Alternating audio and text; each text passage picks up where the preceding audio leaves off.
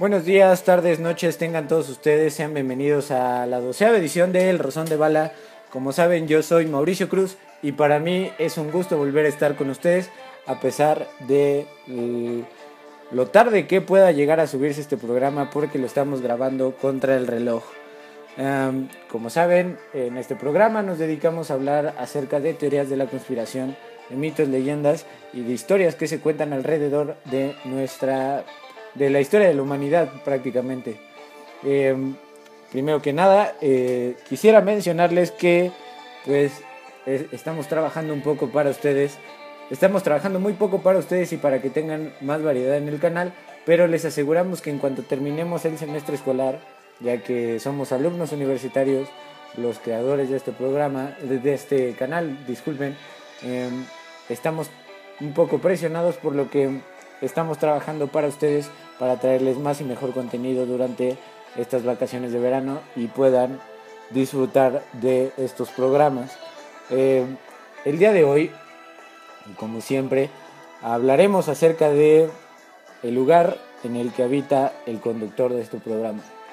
Eh, yo habito en un pueblo llamado San Miguel Topilejo, ubicado al sur de la ciudad, en la salida a la carretera federal a Cuernavaca, en el kilómetro 28 de la misma.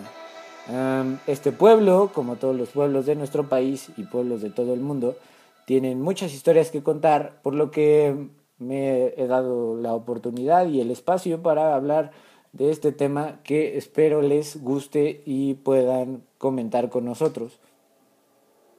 A este pueblo yo llegué a vivir hace 15 años eh, debido a que mi familia materna tiene raíces familiares aquí en este pueblo por lo que la nostalgia y otros factores provocaron que yo llegara a vivir aquí. Como les mencioné, a lo largo de los 15 años que he vivido aquí, he conocido varias historias, leyendas, mitos, tradiciones y todo lo que rodea al pueblo y también de todas las cosas de las que nos ocupamos en este programa. Em, el origen del pueblo, o el origen del nombre del pueblo, eh, data de 1523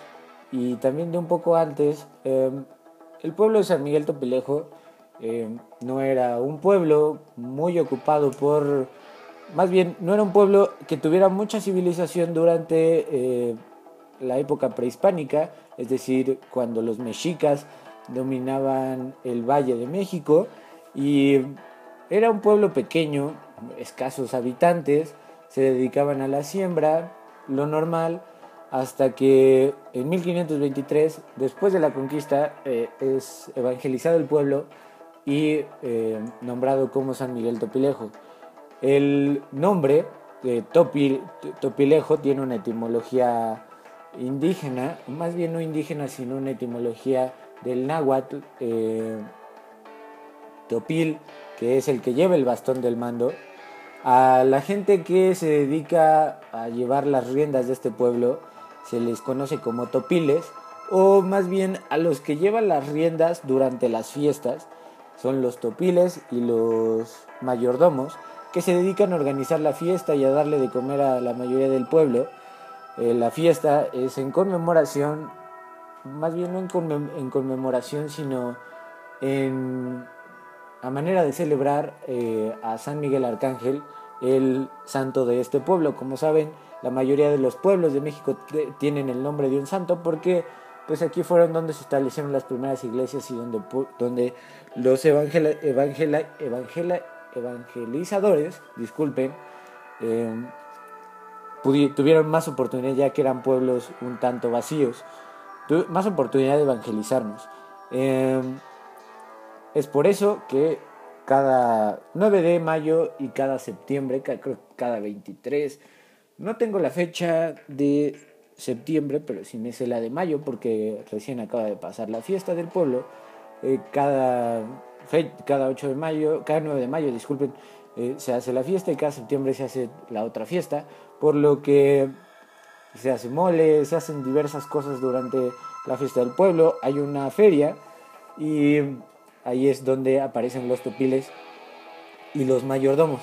Regresando al origen del nombre del pueblo, eh, viene de Topil, del que lleva el bastón del mando, y el Lejo viene de una historia un tanto que puede sonar un poco burda, pero se dice muy cierta eh, y parece muy cierta y tiene un poco de lógica, y es que cuando la gente del pueblo bajaba a Xochimilco, estamos, más bien, el, pueblo de Topilejo está ubicado eh, casi llegando al cerro, em, cuando la gente bajaba a Xochimilco, al mercado de Xochimilco, a comprar cosas, a vender cosas o a comprar cosas, les preguntaban que de dónde venían. Ellos decían de Topilco. El nombre no es el que llevamos actualmente, pero decían que de Topilco. Pero se, llegó, se empezó a acuñar que venían de Topilejo por lo lejos que estaba a llegar desde, este, desde aquí, desde esta parte donde estamos grabando en este momento, hasta Xochimilco. Caminando prácticamente mm, serían más o menos 4 o 5 horas. En, coche sería unos 20 minutos o menos en camión sería a lo mucho una hora. Ahora el pueblo tiene que buscar infraestructura para poder salir. Eh, es por eso que acuñan el nombre de Topilejo, por lo lejos en que eh, está ubicado este pueblo, o estaba ubicado en ese entonces el pueblo. Eh, Topilejo ha tenido, tuvo después de la conquista una temporada en la que no se cuentan muchas historias, eh, se empiezan a crear familias, empieza a haber un poco más de civilización, hasta que llegamos a la revolución, la revolución mexicana en 1910, un movimiento que marcó a una generación completa y que eh, aún se sigue recordando, tanto podemos recordar a, Emiliano Zapata, a Francisco Villa, que ya lo mencionamos en algún programa, a Francisco y Madero, que también lo mencionamos en el programa anterior, igual que Francisco Villa, un sinfín de personas que participaron en dicho movimiento en 1910 para destituir el gobierno de Porfirio Díaz. Por lo que después en esta revolución hubo muchísima hambre, hubo una etapa, fue una etapa muy difícil para, para México, eh, había venganzas, había robos, la gente pues vivía ojo por ojo, diente por diente. Era un completo desorden en México en ese entonces. Y el movimiento zapatista tuvo una breve aparición en este pueblo, se asentó aquí durante un buen rato debido a que eh, cierta, ciertos movimientos políticos, Huerta era presidente, Zapata quería destituirlo porque eh, bueno, quería quitarlo del poder y establecer otro gobierno. Eh, Zapata abogaba por la tierra para quien la trabaja. Y bueno, cuando llegan los zapatistas, la cercanía de Topilejo a Morelos, el movimiento zapatista nace en Morelos, la cercanía de Topilejo a Morelos influyó mucho en que el movimiento zapatista llegara, por lo que al llegar los zapatistas se dice y se cuenta en el pueblo que había un grave problema de violaciones, robos, etcétera, etcétera, etcétera. Todo lo que devino en la, en la, en la revolución. Las mujeres, como saben, y en una visión muy machista en ese entonces, eh, se dedicaban a hacer de comer y a servirle al marido, por lo que no tuvieron gran influencia, a pesar de que hubo mujeres que eh, participaron en la revolución, ella, las mujeres de Topilejo, eh, mantuvieron prácticamente contentos a los zapatistas para evitar que les robaran a sus hijas, etcétera, etcétera. Mi abuela me cuenta que a su mamá y a su abuela llegaron a esconderlas para que no fueran robadas por los zapatistas, las escondían entre los petates para que no se dieran cuenta y pues resulta un poco burdo esconderla en los petates y que no se dieran cuenta, pero lo lograban y eh, viven para contarlo. Ahorita ya no viven ellos, pero vive mi abuela para contarlo, por lo que pues es interesante verlo. Eh, mucha gente dice que la historia eh, no debe de o se vive o no se cuenta, pero yo creo en que la historia se cuenta voz por voz, de voz en voz, disculpen, que nos las van, que nuestros abuelos nos las van contando. Y como ya se los mencioné en alguna en la última edición del balneario, la última que hemos, que, hemos tenido. En esa última edición les mencioné que los abuelos eran parte indispensable de nuestra vida, ya que es la única manera de poder voltear al pasado y eh, saber un poco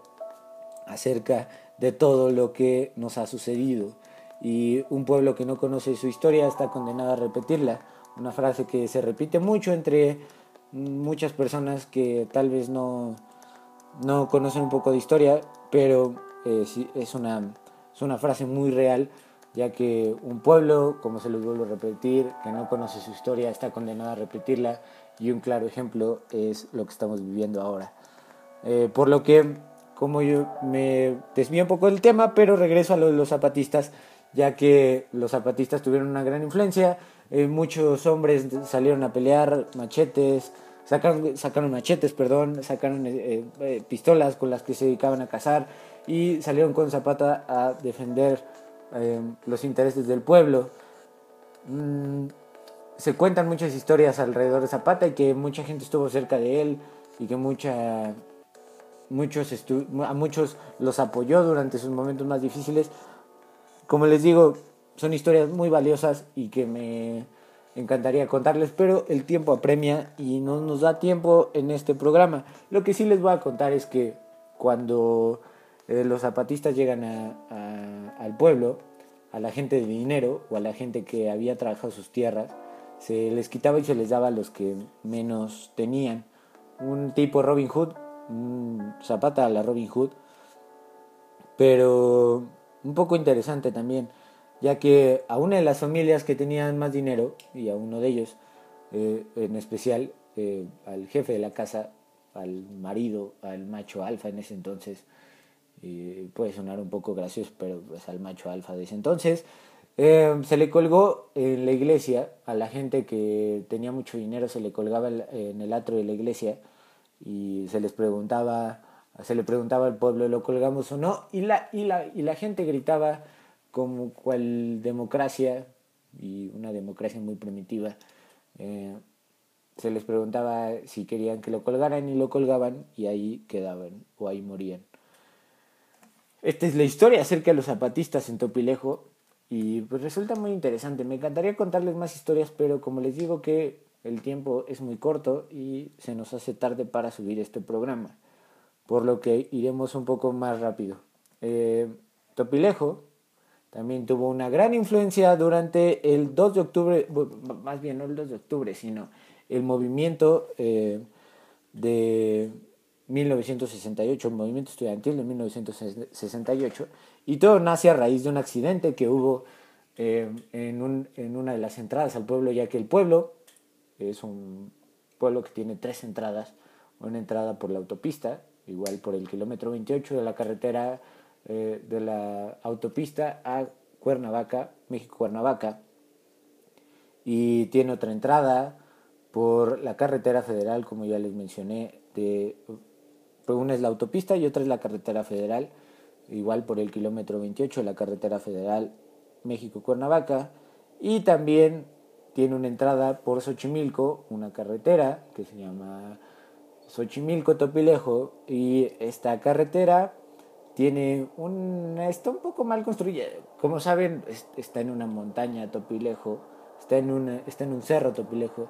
y sinceramente eh, la manera de llegar al pueblo es por carreteras un poco difíciles, pero pues a, final de cuentas son carreteras, ya no son tan precarias como hace más de 30, 40 años, por lo que en ese entonces, en 1968, un 3 de septiembre del mismo año, ocurre un accidente en esta carretera, este, en el lugar donde sucede el accidente, se le, se le es conocido por la gente del pueblo como el Caracol, es prácticamente una subida con unas curvas un tanto extrañas y pues tiene forma de caracol, por lo que se le llama el caracol. Eh, en este lugar hubo un accidente ya que hay como una curva muy pronunciada en la que si no tienes una, unas buenas manos se te puede ir el coche y así es lo que pasó con el autobús y hubo, hubo un accidente de este autobús y pues hubo varios muertos y heridos. Para llegar de Xochimilco a Topilejo en ese entonces era un solo camión y este camión tenía, más bien era un camión horrible un camión que tenía era muy precario y fue lo que provocó también el accidente, por lo que pues pasa este accidente y la gente de, la, de los autobuses se niega a pagarle a la gente del pueblo ya que la ve un poco, bueno, la ve ignorante, la ve sin capacidad de poder reaccionar y la gente que vivía aquí, que iba a la ciudad, a, la Ciudad de México, pues, en ese entonces llamámoslo Ciudad de México, llamémoslo el Distrito Federal, o sea, quedaba muy lejos de este, de este lugar. Eh, la gente que iba para allá eh, se pone busa, va con gente del movimiento estudiantil a la Facultad de Economía, le plantean todo y se mandan brigadas de estudiantes a el pueblo para que puedan negociar con los, con los dueños de los autobuses el dinero, eh, eh, pedían cantidades de dinero para la indemnización y para los, los lesionados, para los muertos, etcétera, etcétera. Por lo que eh, ahí es cuando empieza un poco la, la unión de Topilejo con los estudiantes de 1968. mucha gente, bueno, una persona en especial, que es conocida como el borrego, Alberto, Albarrán, Alberto Barragán, si no me equivoco, eh, uno, fue uno de los principales eh, residentes de este pueblo que fueron a buscar a, la, a, los a los dirigentes del movimiento del 68, a todo el Consejo Nacional de Huelga, entre, entre ellos Luis González de Alba, Alberto Castillo, todos los que ya les he mencionado en algunos programas anteriores y que les mencionaré seguramente en la edición que haremos de el 2 de octubre eh, de 1968. Por lo que va a hablar con ellos, como les menciono, va a hablar con el Consejo Nacional de Huelga y es así como eh, el pueblo también logra también entablar una relación con los estudiantes y al entablar esta relación eh, muchos estudiantes emigran para el pueblo, llegan, a, llegan al pueblo, empiezan a ver todo lo que hay, viven de la comida que les da la gente, hacen aquí juntas, etcétera, etcétera, tratan de movilizar al pueblo, pero después son detenidos por el ejército. Posterior a el 2 de octubre de 1968, eh, el personaje que les menciono, apodado el Borrego, eh, menciona que em, entró, llegó a entrar el ejército, llegaron a entrar brigadas de policía a buscar estudiantes y ellos tenían la orden de matarlos.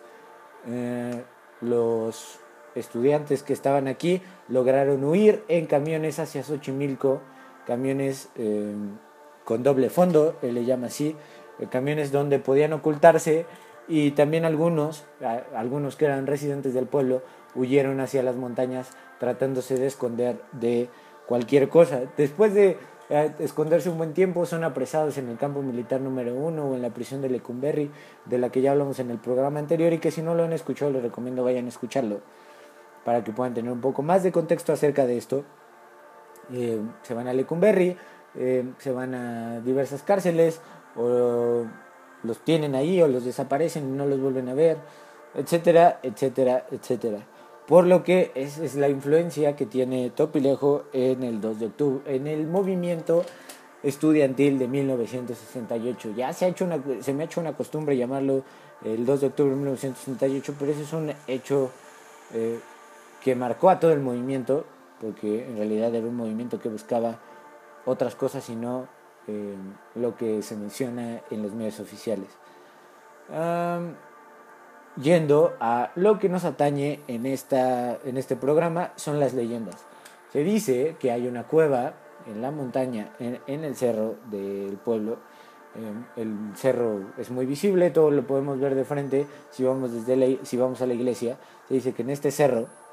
y haciendo referencia a lo de la iglesia, eh, es muy importante, les estoy hablando de este, de este, de mi pueblo, del pueblo donde yo habito, y le llamo mi pueblo porque es donde casi he vivido más de 15 años. Eh, en este pueblo donde yo habito, mm, bueno, es un pueblo que se destaque por su belleza, ni por su limpieza, ni por sus calles coloridas, ni nada por el estilo. Al contrario, creo que es un pueblo un poco, pues, un pueblo, pueblo, pueblo. Está muy salido de la civilización y de lo que todos conocemos como pueblo mágico. Pero eh, este pueblo tiene algo que hace que te quedes aquí. Yo llevo 15 años queriendo salirme y no nos hemos podido salir. Diversos factores han hecho esto, pero eh, esto ha traído un gran cariño a, este pueblo y que a pesar de todo, a pesar de la lejanía de la ciudad, aprecie la historia y la riqueza que tiene este pueblo. Por lo que, ya que les mencioné lo de la iglesia, les recomiendo muchísimo, si tienen un día la oportunidad de venir, vengan a comer, vengan a, a conocer, vengan a ver todo lo que hay en este pueblo. Y ya con, los que, con lo que les conté un poco de historia, un poco de toda la historia que, que cuenta este pueblo, porque hay muchísimas historias más que contar, eh, lo conozcan eh, eh, por sus propios ojos y igual y se enamoren de él o igual y lo odien, pero se enamoren de su historia. regresando a lo de las leyendas, como saben y ya les dije de el cerro, se dice que en el cerro hay una cueva, una cueva que es conocida como la cueva de los González, donde se guarda la riqueza de esta familia muy adinerada y que la gente que ha querido entrar a esa cueva, tanto la familia como las personas que, que no son de esa familia y han querido robar esa riqueza, nunca vuelven a salir. Una historia que sinceramente me llama mucho la atención porque tengo familia que es apellida González y no sé si sean ellos. También y como en todo pueblo se habla de pactos con el diablo, de familias que tienen muchísimo dinero gracias a pactos con el diablo, y este pueblo no es la excepción, se dice que una de las familias más conocidas en este pueblo eh, hizo pacto con el diablo para poder tener todo lo que tienen, y entre ellos estaban incluidos sus trabajadores, ya que habían hecho un pacto total con el diablo en el que estaban incluidos sus trabajadores, y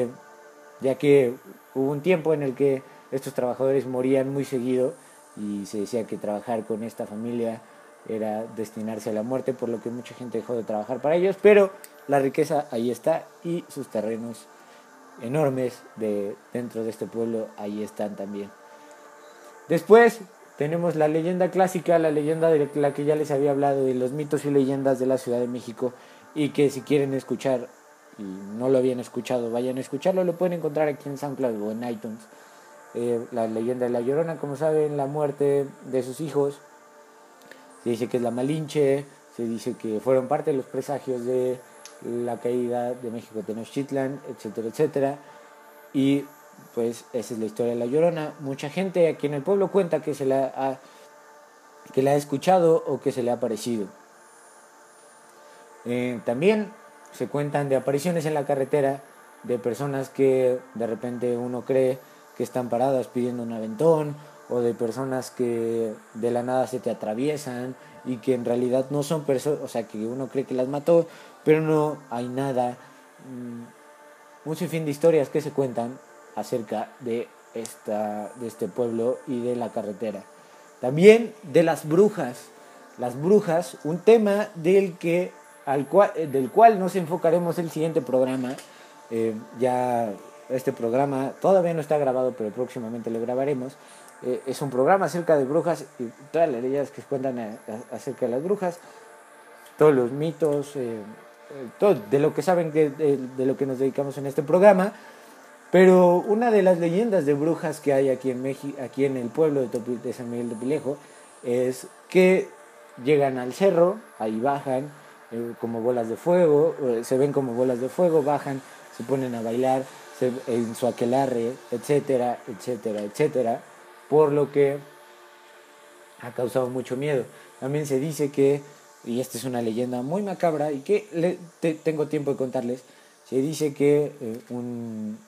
señor trabajando para otro señor, eh, trabajándole sus tierras, eh, llegó a vivir en su casa y al vivir en esa casa ah, nace un niño, un bebé, y eh, empiezan a pasar cosas extrañas alrededor del bebé y entre ellas que un día mm, escucha al niño llorar y escucha que eh, no para de llorar y ve un hilo rojo encima de él. Em, el señor se espanta, va y trata de despertar a la familia, pero no la puede despertar porque se supone que, las que la bruja había eh, hechizado a los padres del niño. Y entonces el, el trabajador eh, despierta a su patrón de un golpe, ven al niño, eh, también despiertan a la mujer, agarra la mujer dos cuchillos, los pone en forma de cruz y logra cortar el hilito rojo que está encima del niño. Posterior a eso, eh, logran rescatar al niño, el niño deja llorar y todo, toda la noche los, eh, la familia está en vela. Eh, días después le da miedo otra vez al... Le sigue dando miedo al trabajador ir a esa casa, por lo que deja de ir un tiempo, regresa y al regresar a la casa esa misma noche se, encuentra, se encuentra que hay un gato negro cerca de los papás y de repente brinca y lo hace en forma de cruz. Una extraña forma, no sabría cómo explicarlo ni creo que ustedes tampoco se lo imaginan, pero bueno, brinca en forma de cruz y después se va hacia el niño y hacia el bebé y empieza a arrastrar hacia el bebé hacia la calle, se lleva al bebé,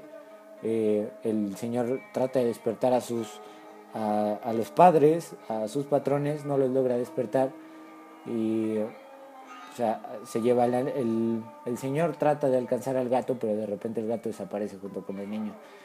Después el niño es encontrado muerto aquí en el pueblo y se dice que la bruja le chupó toda la sangre y se lo comió. Una historia terrible, pero que pues puede resultar un poco, un poco real pero también un poco extraña. Y les estoy hablando muy bajito porque también ya me dio un poco de miedo porque estoy grabando muy solo y bueno, eh, ya el tema de las brujas lo tocaremos la siguiente semana y esperamos que si les interesa vengan al programa a hablar de la misma. Eh, ya les mencioné las fiestas del pueblo, llega a ver las mismas tradiciones que hay en, tal vez en la ciudad, tanto los judas, tenemos un carnaval, etcétera, etcétera. Se vive una vida muy tranquila en este pueblo, pero cuando hay problemas son muy fuertes y se habla de muertes, linchamientos, peleas, etcétera, etcétera, etcétera. En realidad, como les mencioné, y si no se los mencioné, se los menciono ahora, el pueblo carece un poco de ley y se vive un poco más a la, la ley del más fuerte, la del ojo por ojo, diente por diente. Mucha, mucha de la familia de, de la familia materna ha vivido así durante mucho tiempo y es muy respetable, pero eh,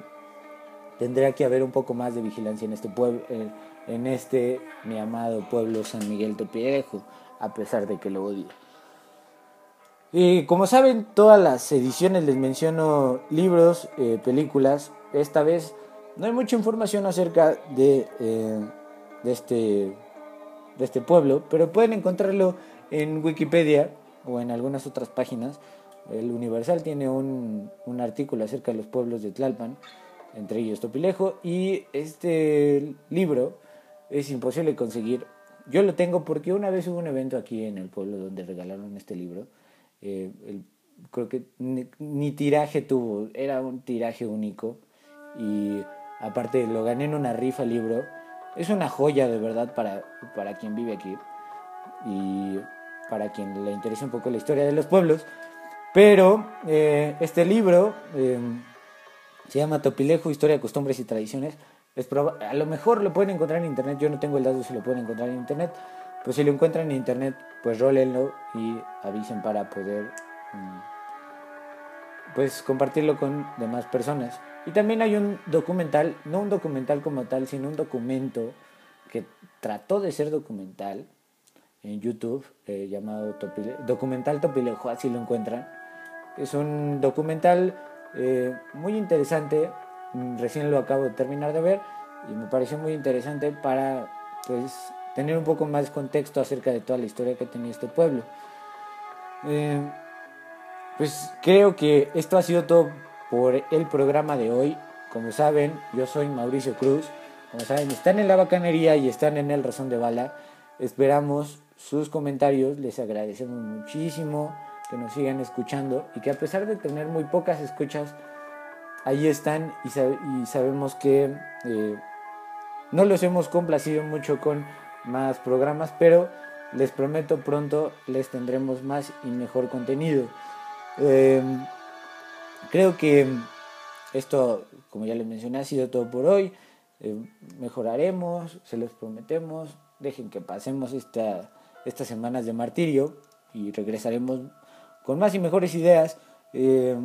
ya saben, espero sus comentarios. Muchísimas gracias. Nos vemos el próximo martes en esa edición que ya les mencioné de las brujas. Muchas gracias y hasta la próxima.